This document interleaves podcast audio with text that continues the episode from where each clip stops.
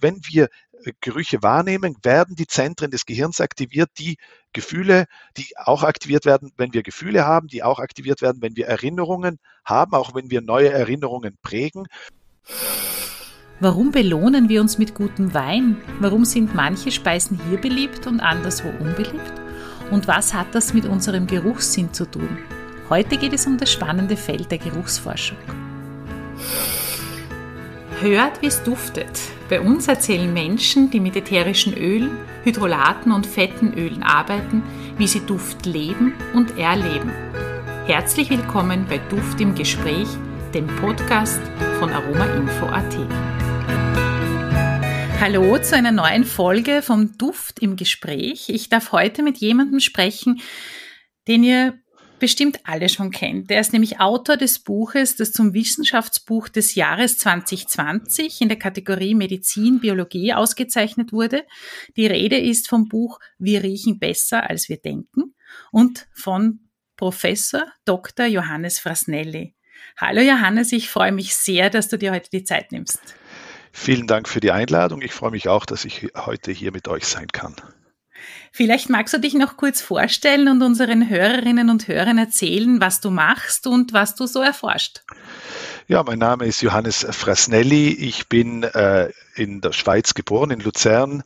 Äh, Frasnelli ist allerdings ein Südtiroler Name. Ich bin in Südtirol aufgewachsen. Meine Mutter ist aus der Schweiz, mein Vater ist ein Südtiroler. Äh, in Meran und neben Meran bin ich aufgewachsen. Äh, ich bin dann zum Studium nach Wien gegangen, wo ich Medizin studiert habe. Und nach Abschluss des Medizinstudiums, ich habe das mit einer Dissertation abgeschlossen, da ging es schon äh, äh, ums Thema Riechen, Riechen und Schmecken bei chronischer Niereninsuffizienz. Danach habe ich fünf Jahre lang als äh, wissenschaftlicher Mitarbeiter äh, an der Technischen Universität Klinik am HNO, an der HNO Universitätsklinik äh, gearbeitet, im interdisziplinären Riech, äh, Zentrum Riechen und Schmecken. Und dann bin ich im Jahr 2006 äh, für äh, ein äh, eigentlich wollte ich nur für anderthalb Jahre nach Kanada äh, kommen, aber ich bin dann länger geblieben, bin nämlich immer noch da. Also zunächst für ein Postdoc ähm, an der McGill-Universität ähm, äh, und dann habe ich mich entschieden, hier zu bleiben und habe dann mehrere andere äh, Postdoktoratstudien Studien noch angeschlossen an der Universität Montreal, an äh, Kinderklinikum Saint-Justin. Bin dann zwischendurch auch mal in die Staaten gegangen, nach Philadelphia ans Monell Chemical Senses Center als Visiting Scientist. Und seit 2013 bin ich Forscher am Forschungszentrum Sacré-Cœur in Montreal und seit 2014 Professor für Anatomie an der Université du Québec à Trois-Rivières das ist eine kleine Universitätsstadt außerhalb von Montreal. Dort bin ich Professor für Anatomie eben seit 2014. Mein Forschungsinteresse, äh, also als, als Professor für Anatomie lehre ich natürlich äh, Anatomie vorwiegend, Neuroanatomie, also die Anatomie des Gehirns. Mein Forschungsinteresse beschäftigt sich aber mit, den, mit dem Thema Riechen und Schmecken, mit der Physiologie, der Pathologie und der Psychologie des Geruchssinns hauptsächlich. Jetzt kenne ich dich schon länger. Ich meine, das ist eine ganze Menge, die du da schon an, an, an Tätigkeiten aufweisen kannst. Wow, dass dir das überhaupt ausgeht in der Zeit. Wahnsinn, wirklich viel. Aber was mich interessiert, und das weiß ich noch nicht, was ist eigentlich der Grund, warum interessierst du dich gerade so für das Riechen und für die Geruche, für das Schmecken, für die Geruchswahrnehmung an sich? Mhm. Wie kommt man auf die Idee in diesem Feld, wo eben hauptsächlich Frauen, muss ich schon sagen, auch tätig sind, überhaupt zu forschen? Ja, also das ist eine, eine interessante Frage.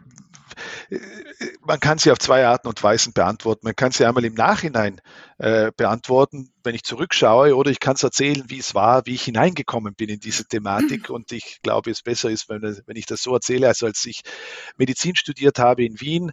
Es ist Ende der 90er Jahre. Äh, ich habe einen, einen Studienkollegen äh, gehabt, der äh, auch äh, mit mir sehr viel Zeit verbracht hat, der irgendwann mal sich entschieden hat, eine Doktorarbeit zu machen. Das war nicht notwendig damals. Der hat eine Doktorarbeit gemacht zu einem Thema Dialyse. Das hat mich jetzt nicht so besonders interessiert, aber das, das, das, das Thema Doktorarbeit an sich äh, schon. Und dann habe ich einfach mir gedacht, ja, das wäre vielleicht auch etwas für mich und bin dann, ich bin dann per Zufall über die Homepage äh, von der HNO-Klinik auf eine Annonce gestoßen, dass eben äh, Doktoranden gesucht werden für eine Studie äh, zum Thema Riechen und Schmecken bei chronischer Niereninsuffizienz. Und da habe ich mir gedacht, ach, das schaue ich mir mal an. Dann habe ich denen geschrieben und bin dann, äh, habe mich mit meinem dann späteren äh, äh, Doktorvater getroffen, dem Professor Temmel, äh, und dann haben wir darüber diskutiert und habe gesagt, ja, schaue ich mir das mal an. Und dann äh, habe ich eben da diese Studie durchgeführt und parallel mich eben eingelesen in die, in die Thematik. Und ich habe während des Einlesens gemerkt, dass es eigentlich dass eigentlich nicht so besonders viel be bekannt ist zum Thema Riechen, äh, dass da sehr viel Anekdoten sind und, und Behauptungen, aber das wissenschaftlich, dass das eben noch nicht so besonders untersucht ist. Und dann habe ich mir gedacht, ja, das möchte ich jetzt ein bisschen weiter untersuchen, habe dann eben dieses Praktikum in Deutschland gemacht, äh, bin dann eingeladen äh, bin dann eingeladen worden, äh, dort ein bisschen länger zu bleiben und habe dann inner, innerhalb von zwei Jahren ich war da immer noch auf der Suche, welche, welches Spezialgebiet der Medizin möchte ich mich denn, äh, möchte ich denn vertiefen, äh, ob das jetzt HNO ist oder inter, innere Medizin oder was auch immer. Und, und irgendwann mal während des, dieser zwei Jahre, der ersten zwei Jahre, die ich in Dresden zugebracht habe, habe ich mir irgendwann mal entschlossen, ja, ich könnte eigentlich das weitermachen, ich könnte eigentlich weiter forschen. Und das war so der Heureka-Moment für mich. Und dann bin ich einfach da geblieben und, und, und habe mich dann, eben zunächst war ich ja in, in Dresden in der HNO-Klinik, wo ich dann nach Kanada gekommen bin, habe ich mit Psychologen gearbeitet, Neuropsychologen, also habe da irgendwie so den, den Switch gemacht von der Nase zur zum Gehirn oder zur Seele oder wie auch immer man das umschreiben möchte, mhm. zur Psyche und habe mich dann wirklich mit der Thematik aus verschiedenen Blickwinkeln beschäftigt und äh, das Thema fasziniert mich nach wie vor. Jetzt weiß ich natürlich ein bisschen mehr, als, als ich vor mittlerweile 23 Jahren wusste, aber äh, ich weiß immer noch, dass wir eben sehr wenig wissen und dass es äh, noch sehr viel zu erforschen gibt. Sehr spannend, ja. Also ich muss sagen, ich bin ja auch seit vielen, vielen Jahren fasziniert davon. 23 Jahre, das war es auch bei mir. Auch ich beschäftige Aha. mich seit 23 Jahren. Wir sind ja, glaube ich, auch das gleiche Geburtsjahrgang. Finde ich lustig, dass du dich so. auch schon so lange damit beschäftigst. Aha. Ich bin fasziniert davon, was unser Geruchssinn alles schafft und auslösen kann. Vor allem, äh, seit ich natürlich auch weiß, wie er funktioniert und wie unser Gehirn mit Gerochenem umgeht und wie das unsere Gefühle beeinflusst. Ich denke, du bist hier ja der Experte. Magst du unseren Hörerinnen und Hörern vielleicht auch ganz kurz erklären, wie unser Geruchssinn funktioniert und wie das Gehirn diese Information im Gegensatz zur Information von anderen Sinnen verarbeitet? Ich weiß, mhm. sowas ist natürlich tagefüllend, aber vielleicht kurz zusammengefasst für jemand, der sich vielleicht noch nicht so damit auseinandergesetzt hat. Was ist beim Geruchssinn anders? Warum ist der auch so wichtig? Also, wenn mit allen Sinnessystemen, die wir haben, sehen, hören, riechen, schmecken, äh, da haben wir in haben wir Reize, äh, die aus der Umgebung aus uns, auf uns einwirken. Das können Photonen sein, es können Schallwellen sein, es können Chemikalien sein beim Riechen und Schmecken, die auf unseren Körper einwirken. Und diese, diese Reize treten mit ganz bestimmten Zellen unseres Körpers in Kontakt. Und diese Zellen, die Sinneszellen, die haben eine ganz bestimmte Aufgabe, nämlich dass sie diesen äußeren Reiz, der ganz unterschiedlich sein kann, übersetzen in die Sprache des Gehirns, in einen elektrischen Reiz innerhalb einer Nervenzelle. Und beim Riechen findet diese Übersetzung in der Riechschleimhaut statt. Die befindet sich in unserer Nasenhöhle, am Nasendach, also hinten zwischen den Augen ungefähr an der, hinter der Nasenwurzel. Und an dieser Stelle dann die Riechschleimhaut befinden sich bestimmte äh, Sinneszellen, Riechsinneszellen, die eben diese Chemikalien empfangen sozusagen mit Rezeptoren auf ihrer Oberfläche und die dann diese, diese Information übersetzen und dann einen elektrischen Reiz weiterleiten ins Gehirn. Also die Chemikalien, also die Riechstoffe, die werden nicht ins Gehirn weitergeleitet, sondern nur, nur die Information. Und das äh, geht dann über verschiedene Stationen und irgendwann mal im Gehirn findet dann die Verarbeitung statt, wenn der elektrische Reiz und der Nervenimpuls zur, zur, zur ähm, Großhirnrinde gelangt, dann werden wir uns der Sinneswahrnehmung bewusst. Das ist wieder für alle Sinnessysteme dasselbe. Und beim Riechen befinden sich dies, die, die, die Gehirnareale, die für die Verarbeitung der Reize stattfinden, die befinden sich im limbischen System. Und das ist eine der Besonderheiten des Geruchssinns, weil nämlich dieses limbische System nicht nur fürs Riechen zuständig ist, sondern auch noch für andere äh, Aufgaben des Gehirns. Und das ist eine Besonderheit. Beim Sehen ist die Sehrinde nur fürs Sehen zuständig, beim Hören ist die Hörrinde nur fürs Hören zuständig.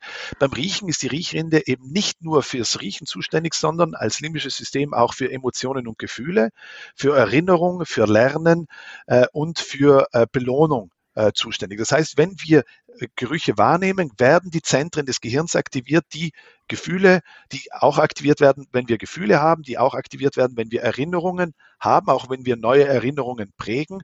Und das heißt, das spielt sich alles im selben Bereich ab. Und deswegen kann wahrscheinlich jeder einzelne von uns eine oder mehrere Anekdoten erzählen, dass man einen bestimmten Geruch äh, riecht. Und dieser Geruch löst eine Erinnerung aus, eine ganz starke Erinnerung, wie eine Zeitreise. Und diese Erinnerung ist sehr häufig dann mit Emotionen verbunden. Und das ist sehr individuell. Das ist für Ingrid wahrscheinlich was anderes als für mich. Aber wir können wahrscheinlich stundenlang über diese, äh, über diese Assoziationen und diese Erinnerungen sprechen. Und das ist eben eine der Besonderheiten des Geruchssinns, dass die Riechreiz, Riechreizverarbeitung in, im limbischen System stattfindet. Was mir sehr gut gefallen hat, bei deinem letzten Vortrag ähm, hast du erzählt, eben, dass eben das Belohnungszentrum aktiviert wird durch Düfte. Und du hast so schön ähm, äh, auch aufgezeigt, dass wir die meisten Dinge, mit denen wir uns belohnen, in irgendeiner Form duften. Und mit mit Duft, äh, Genuss verbunden wird. Ähm, besonders gut hat mir das Beispiel gefallen, wo du gesagt hast, ja, Alkohol, Wein zum Beispiel, man könnte ja auch irgendeinen billigen Fusel trinken, aber nein, man möchte einen ganz besonders gut duftenden Wein, weil wir schmecken ja mit der Nase, wenn man es genau nimmt. Mhm. Und das hat, mir, hat, hat, mich sehr, äh, hat mich sehr nachdenklich auch gestimmt.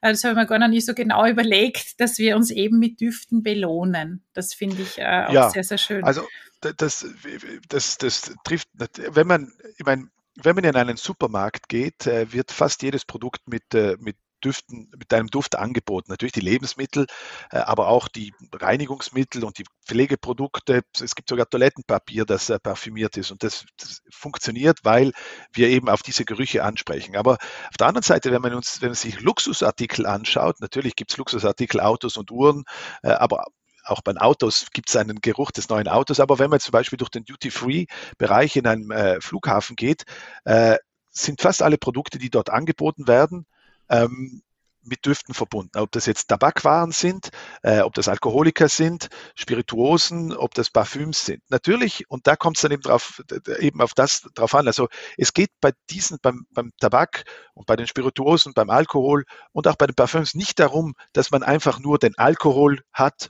oder dass man das Nikotin kriegt, sondern es geht eben um die ganze Sinneswahrnehmung, die da mit, mit reinspielt. Und das macht den Unterschied aus zwischen einem billigsten Wodka und einem, und einem, äh, einem Whisky, der tausende äh, äh, Euro kosten kann. Und, und der Unterschied äh, ist nicht der Alkohol, weil der Alkoholgehalt ist der gleiche, sondern ist tatsächlich die, die, die, die Riechreize, die wir da verspüren. Dasselbe ist mit Parfums.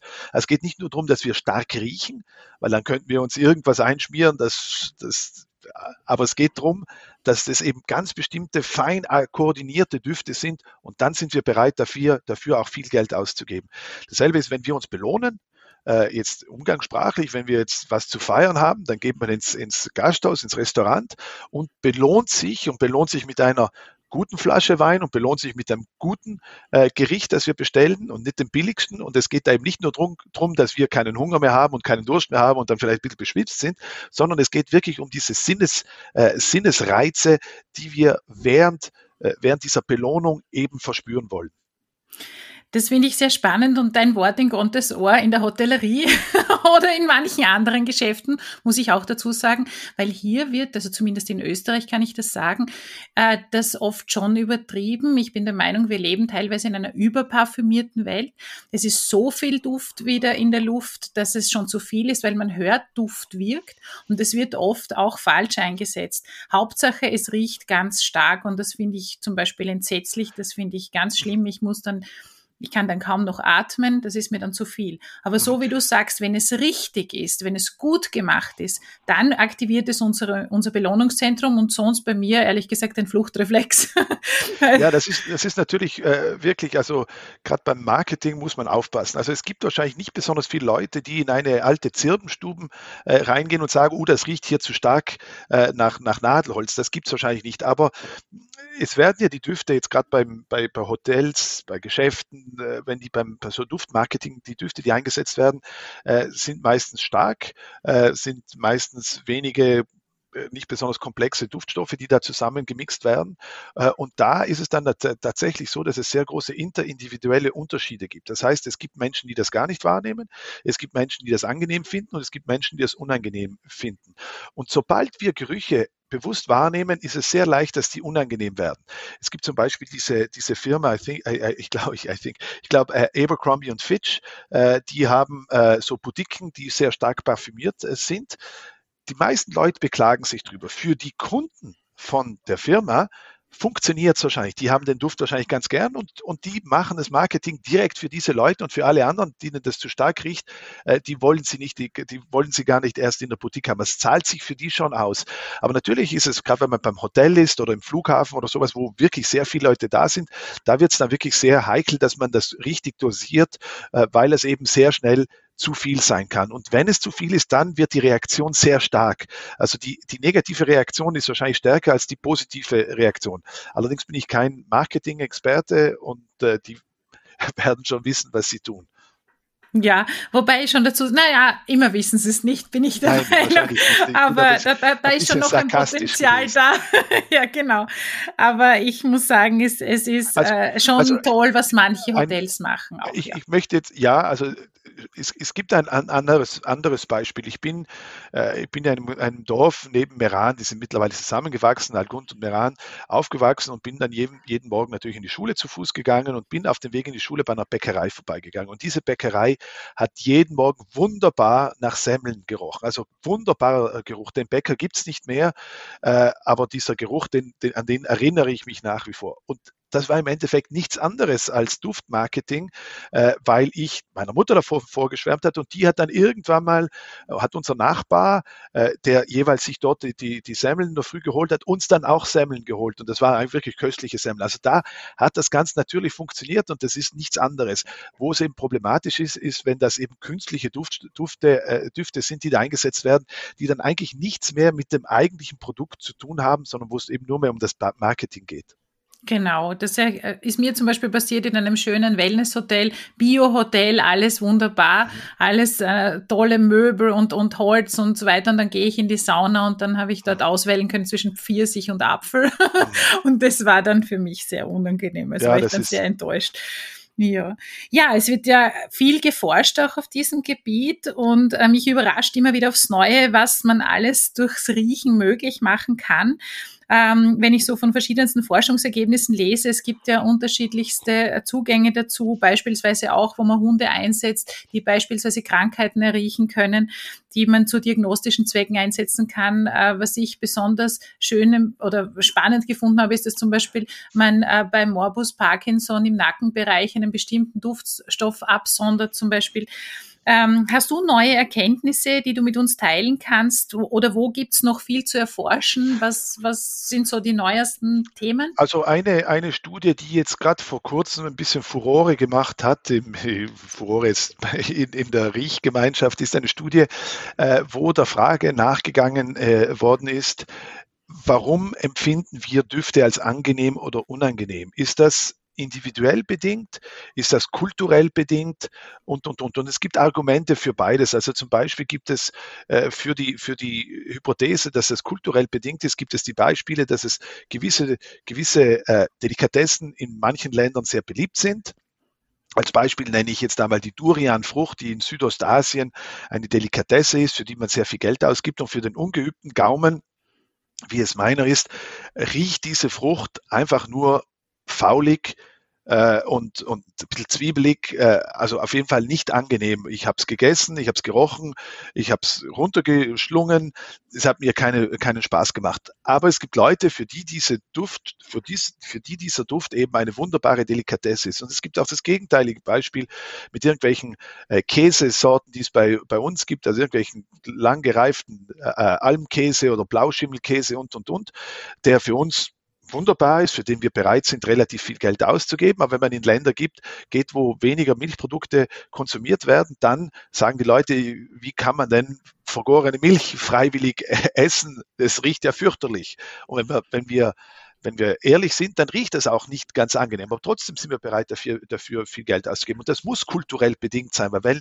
wenn ein, ein, ein vietnamesisches Kind äh, hier bei uns adoptiert wird, dann wird es, wird es auch diese Käsesorten angenehm, äh, den Geruch des Käses angenehm finden. Äh, das heißt, es gibt äh, Hinweise darauf, aber bei der Studie, die jetzt eben da vor kurzem gemacht worden ist, wurde untersucht mit zwölf, zehn oder zwölf, ich weiß nicht mehr genau, verschiedenen äh, Volksgruppen überall auf der Welt. Also es sind Jäger und Sammler irgendwie im Urwald von Indonesien äh, und in Südaf Südamerika äh, verschiedene Gruppen, aber auch äh, Leute, die in, Industrie, in, in, in, in den USA leben, also in, in, in, der industrialisierten Welt.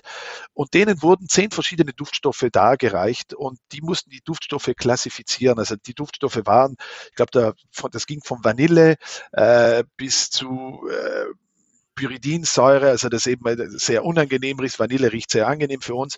Und was eben das Überraschende war, ist, dass unabhängig von der Kultur die Duftstoffe sehr ähnlich kategorisiert worden sind. Das heißt, dass es offensichtlich angenehmere Duftstoffe gibt und unangenehmere Duftstoffe. Und das ist für uns alle Menschen gleich. Wenn ich sage für uns alle Menschen, stimmt das nicht ganz, weil es innerhalb der Kulturen schon Unterschiede gab. Also der eine Vanille lieber gerochen als die Rose und der andere umgekehrt. Also es gab interindividuelle Unterschiede, die aber nicht durch die Kultur bedingt äh, äh worden sind. Und das ist meines Erachtens wirklich äh, eine, eine sehr interessante, ein sehr interessantes Ergebnis.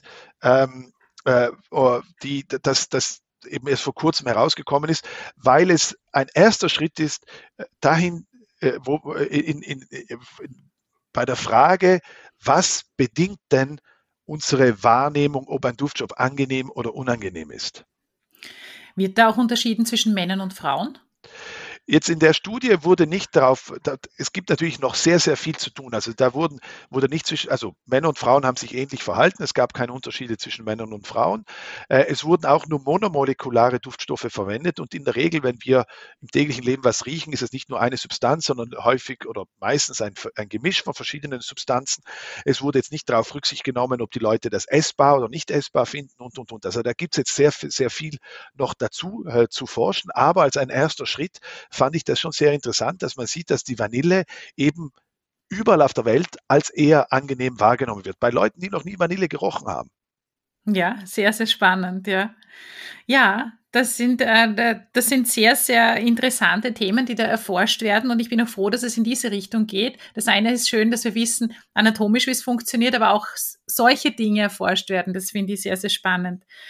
Ja, es ist ja leider auch so, und das sehe ich zum Beispiel auch in meiner täglichen Arbeit bei Riechtrainings, dass viele auf ihren Geruchssinn vergessen, weil hier sehr viel im Unterbewusstsein stattfindet. Es ist nicht so wie beim Gesichtssinn oder beim Gehörsinn, dass einem das gleich immer so bewusst ist, außer man riecht einen starken Duft und er überschreitet die Wahrnehmungsschwelle.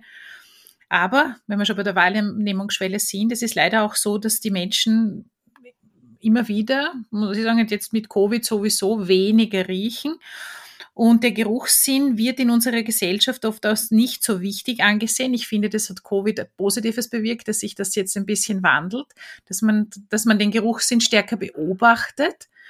Und ähm, ja, vielleicht hat das damit auch zu tun, dass ähm, wir eben durch diese Krankheit oder durch die Medienberichte den Geruchssinn ein bisschen mehr ins Zentrum, sage jetzt einmal, richten und dass wir uns nicht so sehr in die Irre führen lassen. Du hast ja auch ein tolles Beispiel genannt bei deinem Vortrag, wo du Studierende ähm, riechen lassen hast und unterschiedliche Bilder dazu gezeigt hast. Das heißt, dass der Gesichtssinn eigentlich den Geruchssinn stark beeinflusst. Kann man das so sagen? Genau, also, man, also der Geruchssinn ist ein bisschen ein Stiefkind, äh, ein Stiefkind auch unserer Wahrnehmung.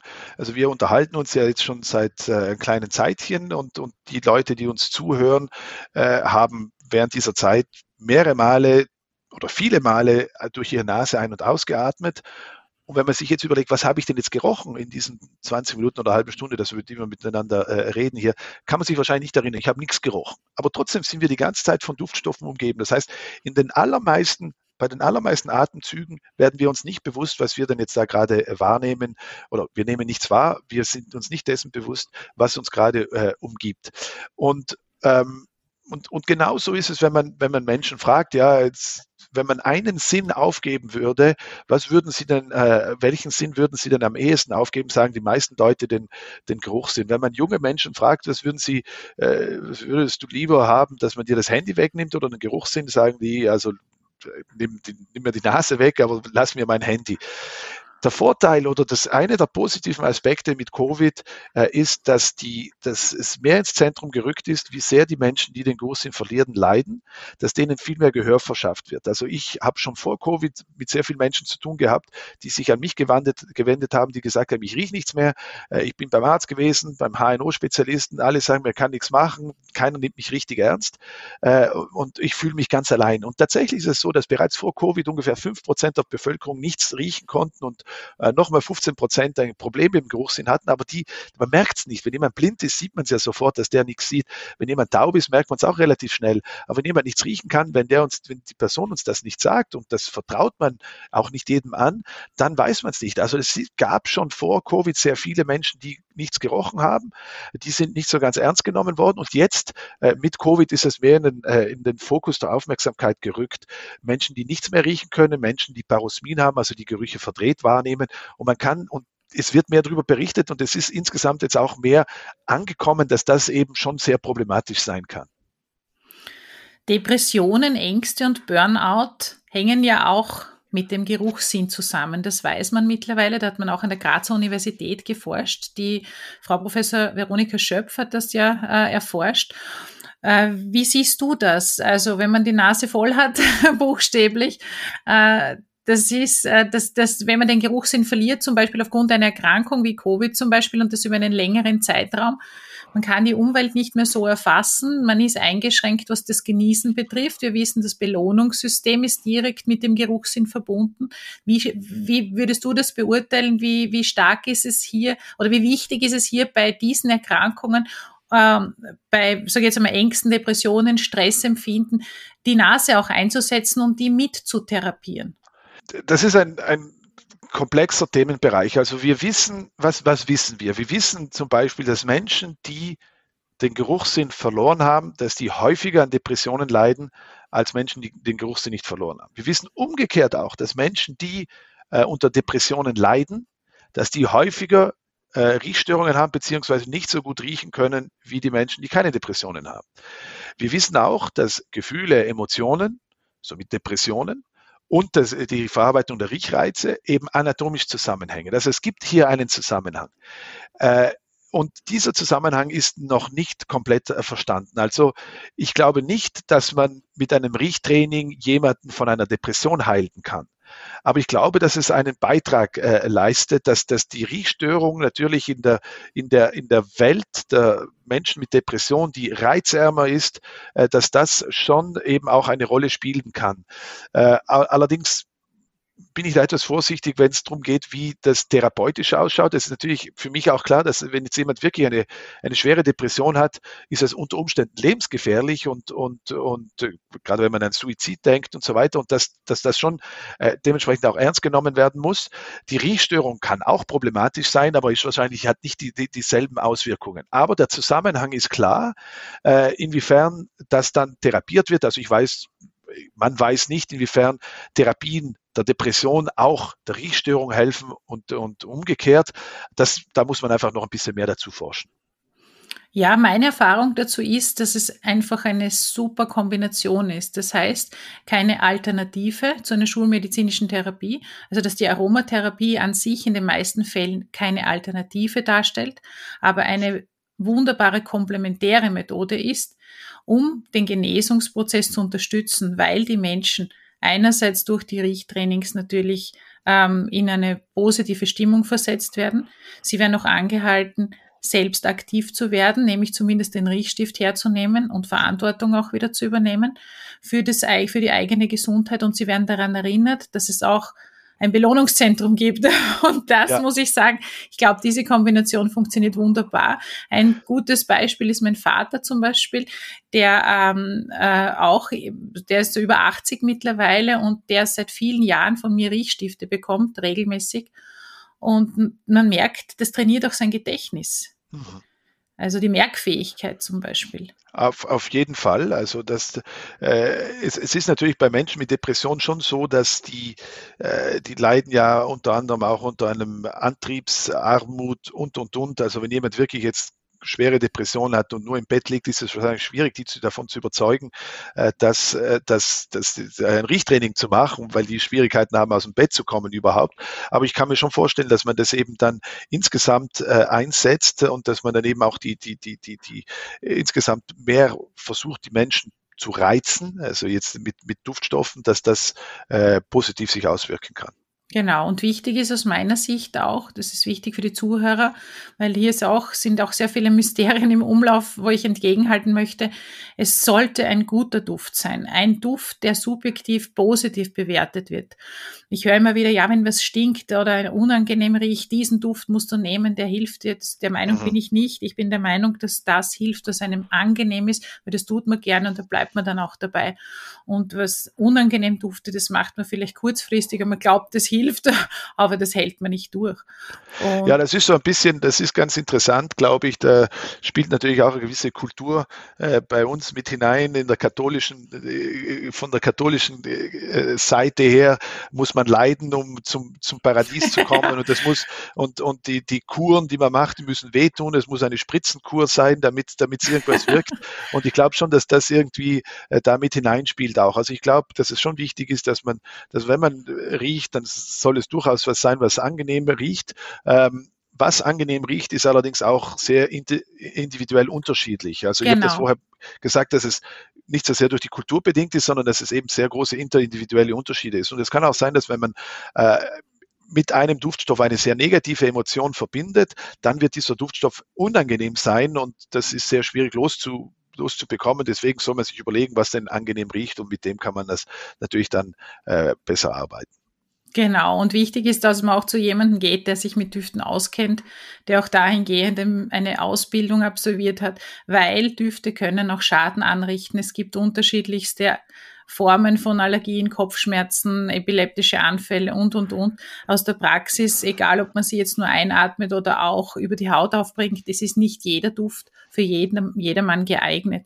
Also da muss man schon auch ein bisschen aufpassen. Aber wenn man es richtig macht, ist das eine schöne komplementäre Methode, die angenehm ist. Und natürlich, man muss natürlich aufpassen, auch wenn man gerade was auf die Haut aufträgt, was ist denn da drinnen, äh, wo, wo, kommt das her, äh, dass das, äh, also ich bin jetzt nicht nur, es muss natürlich sein und nicht künstlich, äh, das kann ein, ein Beitrag sein, aber es, man kann auf alle möglichen Sachen reagieren, man muss halt wissen, was sich in den, in den, äh, in den Töpfen und Fläschchen befindet, die man, die man verwendet und da muss man eben schon auch auf äh, Qualität achten. Genau, auch wenn Zimt gut duftet und ich diesen Duft liebe, einschmieren damit ist keine gute genau. Idee. Genau. genau so ist es. Ja, vielen herzlichen Dank. Das war ein sehr, sehr schönes, spannendes Gespräch.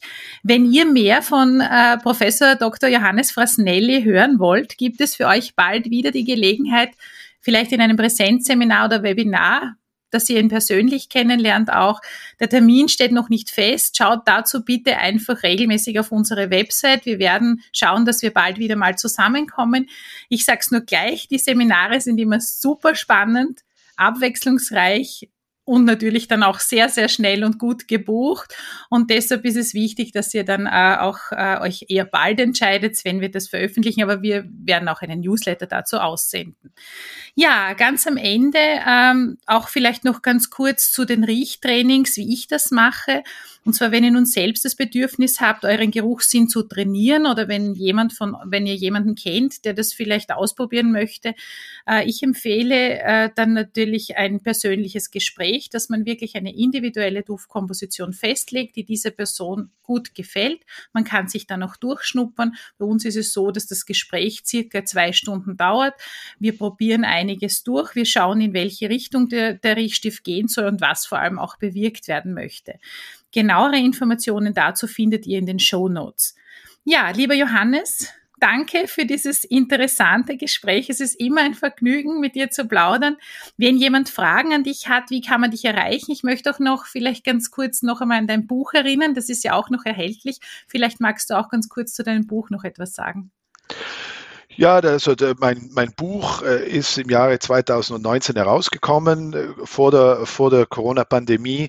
Und wir mussten dann natürlich für die zweite Auflage dann noch ein zusätzliches Kapitel äh, Covid und Riechen äh, mit äh, reintun. Das das ist im letzten Herbst oder kurz vor Weihnachten eben mit dieser mit diesem 13. Kapitel herausgekommen.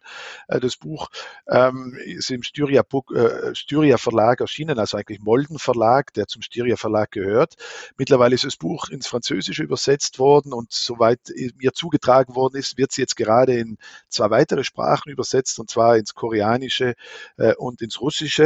Ähm, und äh, äh, ja, wenn die Leute, wenn sich jemand mit mir in Verbindung setzen möchte, können die mir einfach eine E-Mail schreiben. Das ist äh, johannes.a.frasnelli äh, äh, äh, at äh, uqdr.ca. Also wahrscheinlich können Sie auch der Ingrid schreiben, die können das da wahrscheinlich auch gerne weiterleiten, wenn wem das jetzt zu schnell gegangen ist. Und es freut mich drauf, von Ihnen zu hören oder zu lesen. Ich freue mich auch drauf, wieder mal eben als Webinar, das haben wir ja ein paar Mal schon gemacht, bei euch äh, mitzumachen, vielleicht auch wirklich in Präsenz. Ich habe ja vor, im nächsten, äh, im nächsten, jetzt bald schon ab Juli für ein Jahr in Europa zu sein äh, und dann kann man die Sachen wahrscheinlich ein bisschen äh, einfacher und leichter organisieren. Freue ich mich wirklich sehr. Vielen herzlichen Dank für deine Zeit. Danke für die Einladung. In diesem Sinne, vielen herzlichen Dank allen Zuhörerinnen. Alles Liebe, eure Ingrid Kahner.